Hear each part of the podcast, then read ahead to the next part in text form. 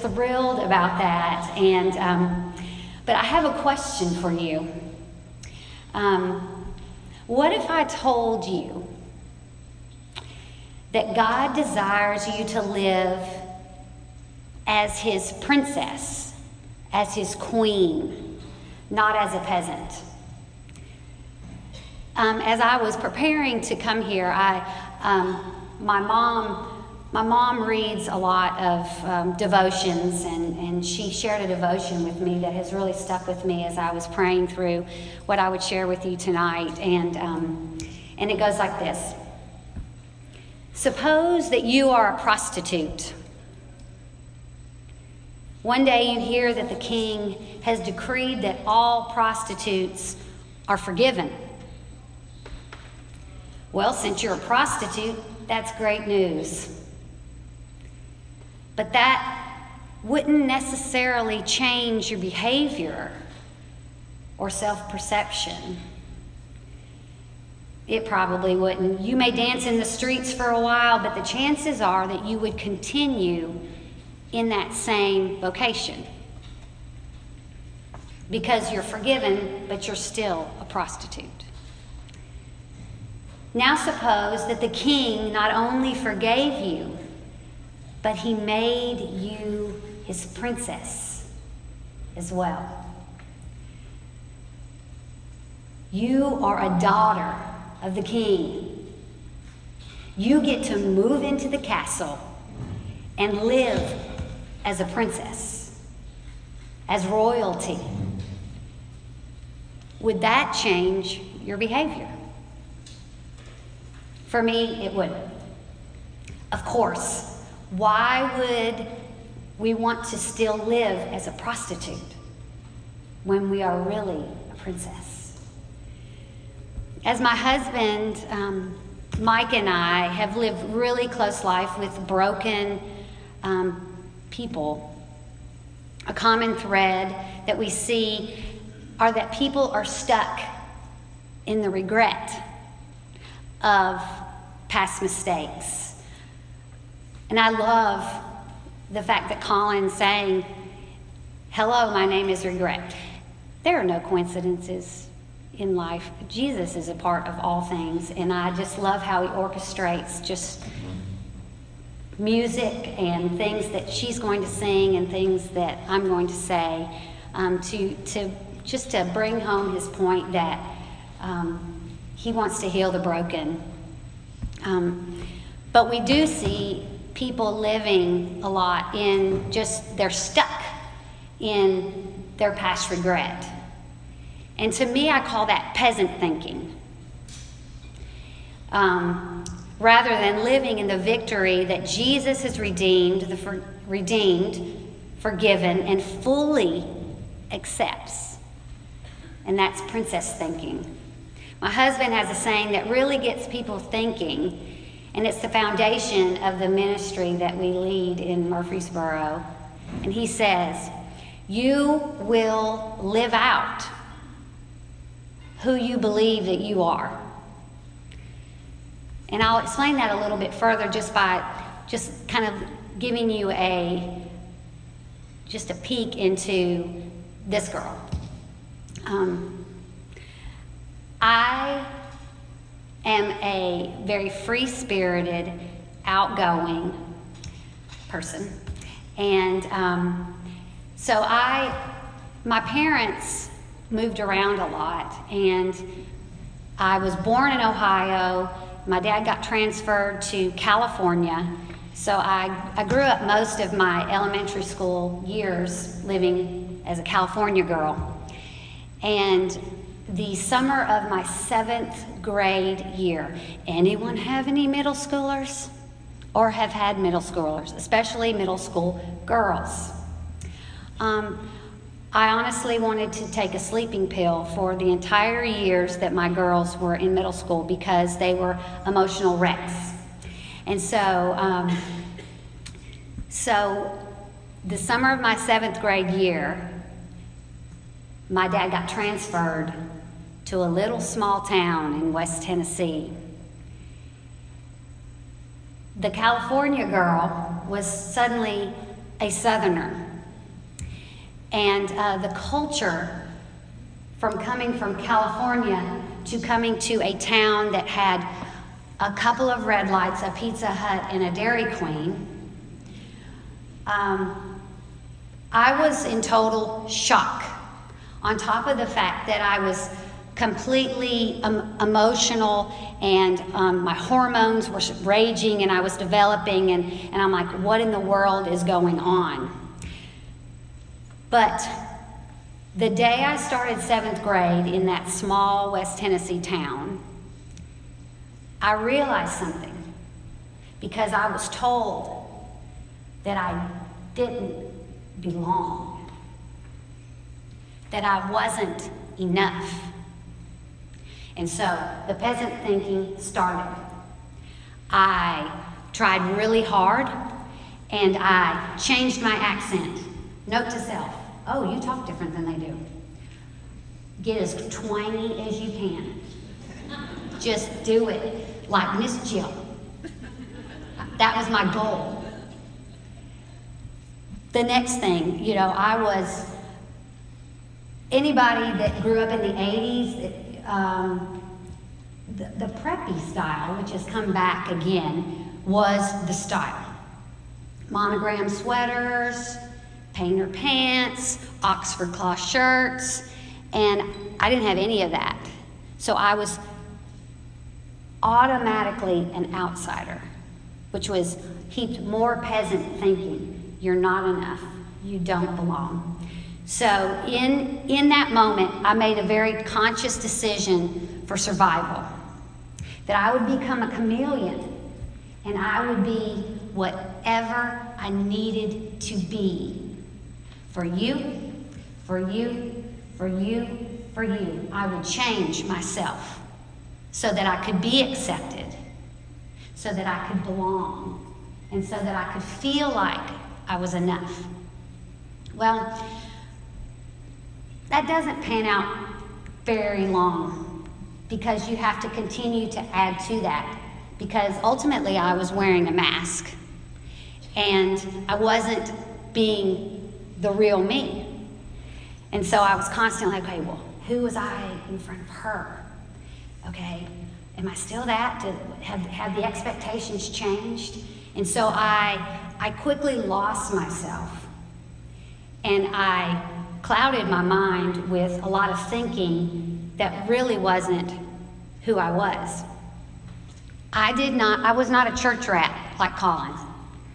I did not grow up going to church every Sunday and every Wednesday night. I mean, the, the, there's, is, there's a reason in the South it's called the Bible Belt. It's, it's, very, it's a very cultural thing. And um, so I, very young, I, I didn't have a lot of guidance as far as my, my family was good and moral, but we, we didn't follow Jesus. And so I adopted the ways of the world very quickly. And um, so I'm from West Tennessee. It's time to graduate from high school, and um, and I, I go to Middle Tennessee to Murfreesboro to, to Middle Tennessee State University, and and um, I was I was your typical college student. Um, I had a great time. I had a great time. I loved college. I loved college. Well, the, my senior year of college, I met my husband, Mike. And we're a lot alike in a lot of ways. From the very moment that we met, we were connected, heart connected, um, he is extremely extroverted and he never meets a stranger. And, and um, so we met and we started hanging out and fell in love. And I was an education major and he was a business major. And I, I'm like, yep, he's it, he's it. And um, we were set to graduate in, in, the, in December of that particular particular year. And um, in May, I I was going to stay. I was going to stay in Murfreesboro that summer because hello, Mike was there. And um, in the past, I had gone home every summer to make money and, and my spending money for the, my college semester, and um, so I wasn't going home that year. And I found out that semester in May that I was pregnant. And um, hello, I was set to I was set to student teach that fall and um, go back to that girl in seventh grade that had that peasant thinking of you're not enough, you don't belong, and um, on top of all of that, I was a pleaser. I know that there's probably many of you in this room that would that would describe yourself as a pleaser. Well, I was that. And um, I was I was a middle child, and I was I was the child that never wanted to disappoint her parents. I wanted to follow the rules. I wanted to do the right thing. I wanted I was always wanting to make the great grades because back to my peasant thinking, I needed to be accepted. So, in May of that year, when I found out that I was pregnant, I basically panicked and I went into my thinking of, well, what in the world am I going to do? I have to please, I have to be accepted, I have to belong. So in May of 1988, my, my husband, who was not my husband at the time, and I, we made the most panicked and horrific decision that we would ever make in our lives, and we aborted our first child. Um, and I say all of that to. Um, mm,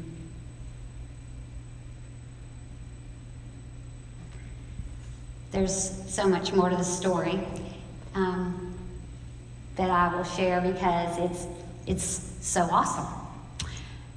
It was the hardest thing that I've ever chosen to do, and um, in the light of this election that's coming up, and just the hypersensitivity that there is to that issue, um, it has been it's been hard. Um, but on top of making that decision, we buried it. And um, our, our son, Tanner Michael Bivins, would be 27. And um, to say that, that there is not a day that I do not regret that decision um, would be an understatement. But there is so much hope from my story um, but in the meantime of all of that, we buried that decision, and my peasant thinking continued. You are worthless. You are a murderer. You will never come up from under this. You will be guilty for the rest of your life. And um, I, I lived in silence for 15 years with that secret. And my parents didn't know. The only people that knew were my husband, my best friend, and my roommate. And 15 years later, so kind of fast forward, the sad thing about all of that was uh, we had our abortion in May. We graduated in, in December, and then we got married the next March. So he would have been born in January, and we got married anyway. Anyway, so, but we continue to, to keep that a secret for a very long time. And I, um, to say that that has, has been a burden to me for many, many years, um, I could never even describe to you. But my husband and I, we we went forward and, we got married, and um, we weren't really following Jesus. You know, I, I will tell people that I my salvation came when I was 12. He was he, he saved me when I was 12, but, but he became Lord to me when I was almost 30. And so we we ebbed and flowed a couple years into our marriage. We had our first our first baby, and um, and he was climbing the corporate ladder, and I was teaching, and and you know we were plugging along, and and things would come to me. You know, you're worthless. You have you ever just like you, you think you think something's gone, and then like it's just like in your face like a, a, a thought, a feeling. And so um, Mike, Mike and I, I came back to Jesus and really started following him because I, I thought, you know what, there's got to be more to life than this. This is just, this is not getting it for me. You know, and, and Jesus makes us each with a God sized hole in our hearts that only He can fill. So we can try to fill it with climbing the corporate ladder, or we can try to fill it with a career, or we can try to fill it with a house, or babies, or relationships, or, you know, fine china, or whatever it happens to be. But if we're not, if we're not ultimately filling it with Jesus, then we'll never be satisfied. So, um, I, I weighed before my husband did started to follow Jesus, and I pretty much said, you know what, I'm I'm going to do the I'm going to do the church thing. I'm sure that there are, there are women in this room right now that could come to this body of Christ or any other body of Christ without their husbands. And um, but I made a decision that Jesus was really important to me, and I was going to follow him regardless if my husband came. And so Mike came. But Mike had a little problem. He had a little problem that he took with him from college. And that problem was drinking.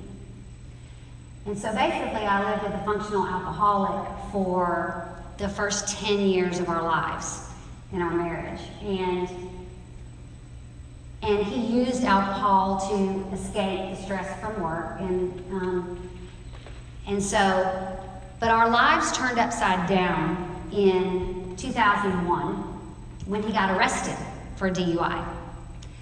And I, I don't know if any of y'all have ever been around or lived with an alcoholic, but uh, you can tell that someone all day long that they have a problem, but until they realize that they have a problem or something happens in their lives to make them realize that they have a problem, they're not going to admit it. So this was a wake up call for Mike, and this was in 2001.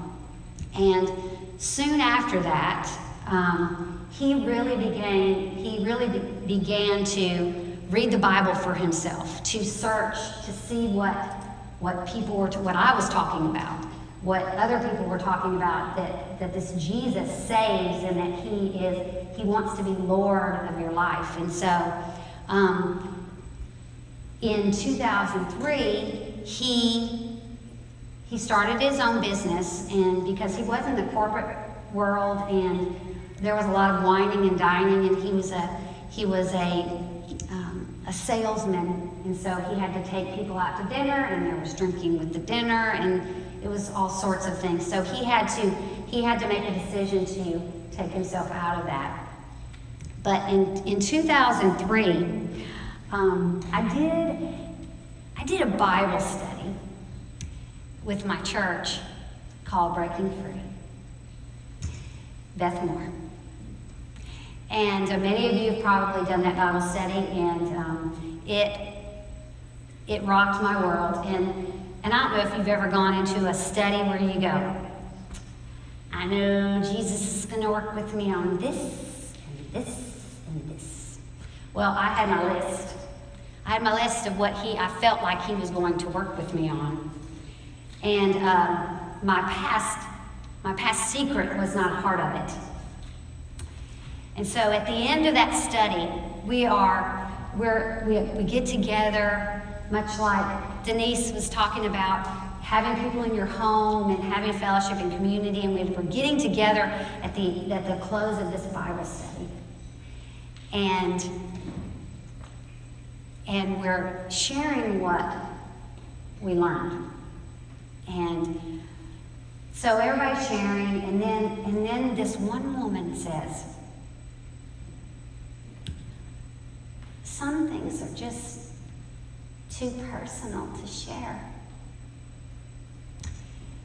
And I do not know where the lava came from within me, but I, I erupted out of my out of my skull, and I proceeded to vomit on those women my secret. And I say, You don't understand. That's why we cannot get free, is because we cannot be honest with one another. And so I continued to just vomit on them.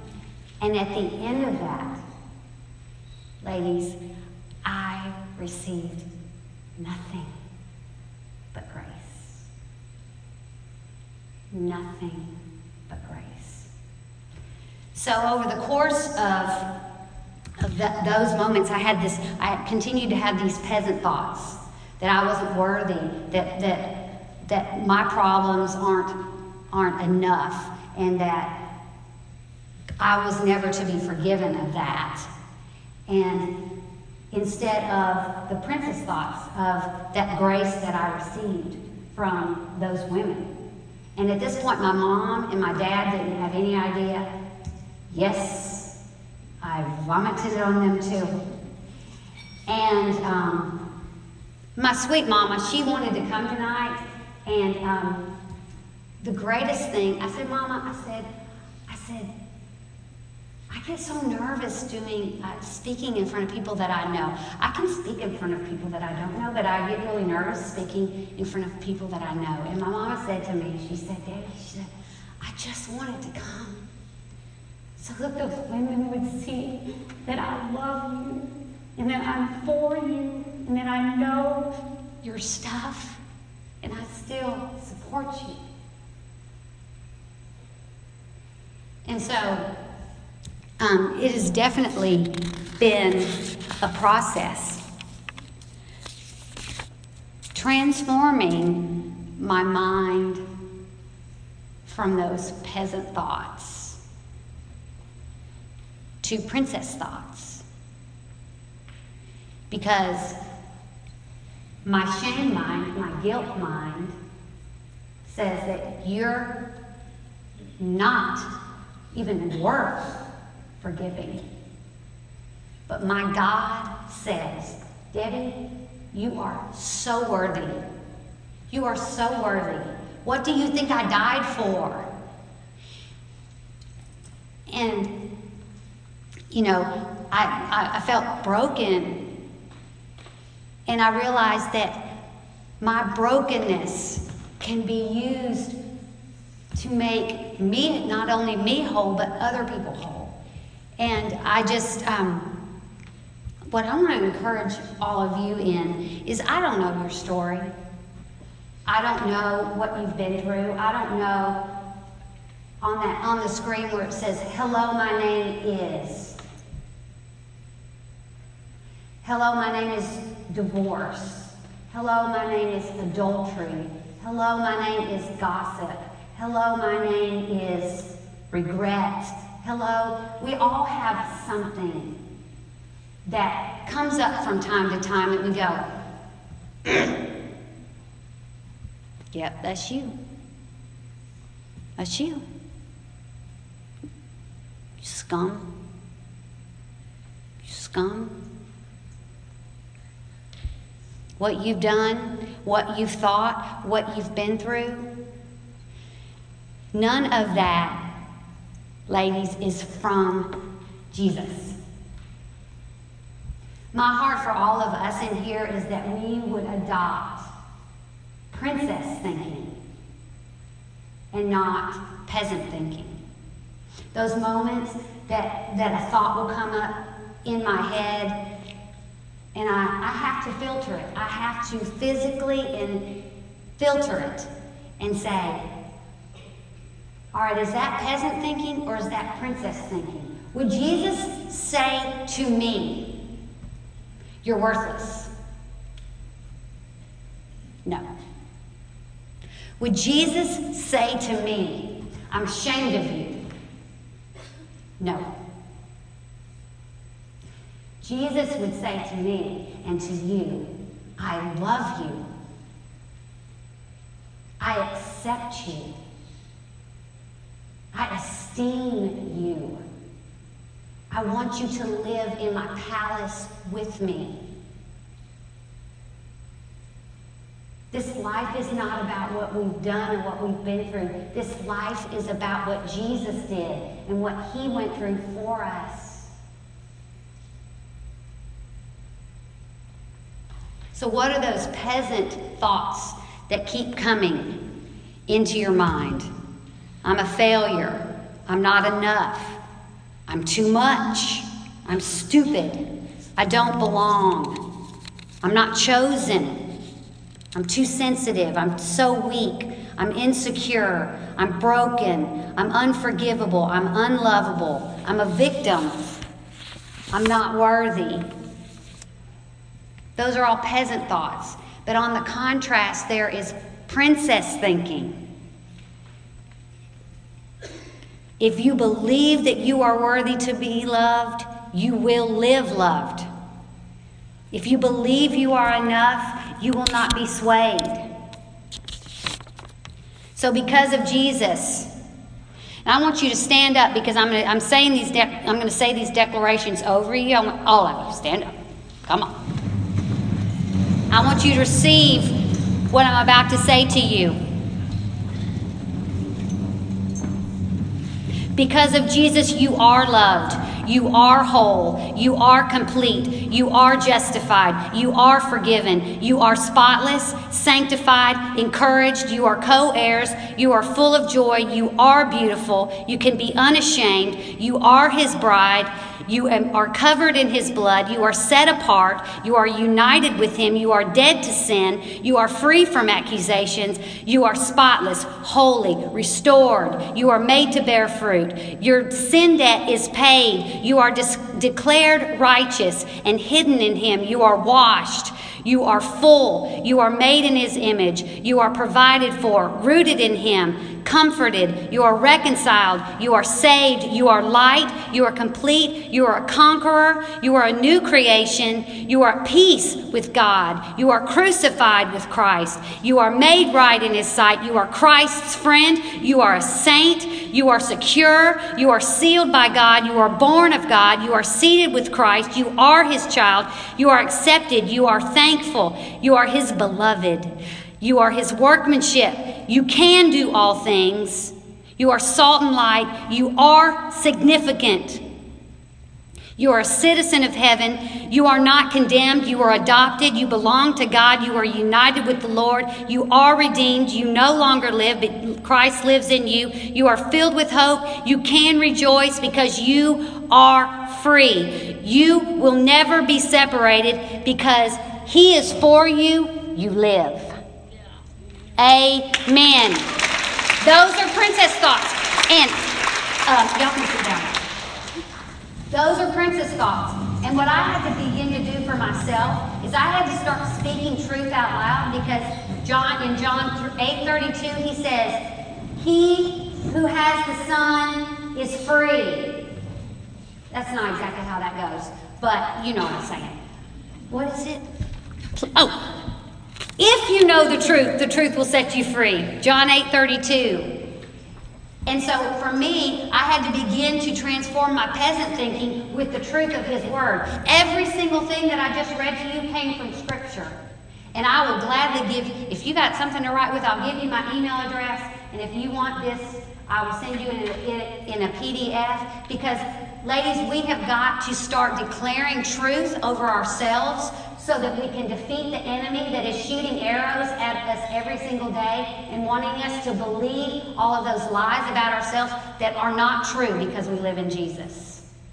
So, my heart for all of you is to begin to live as princesses, to begin to think as princesses. You're not peasants anymore.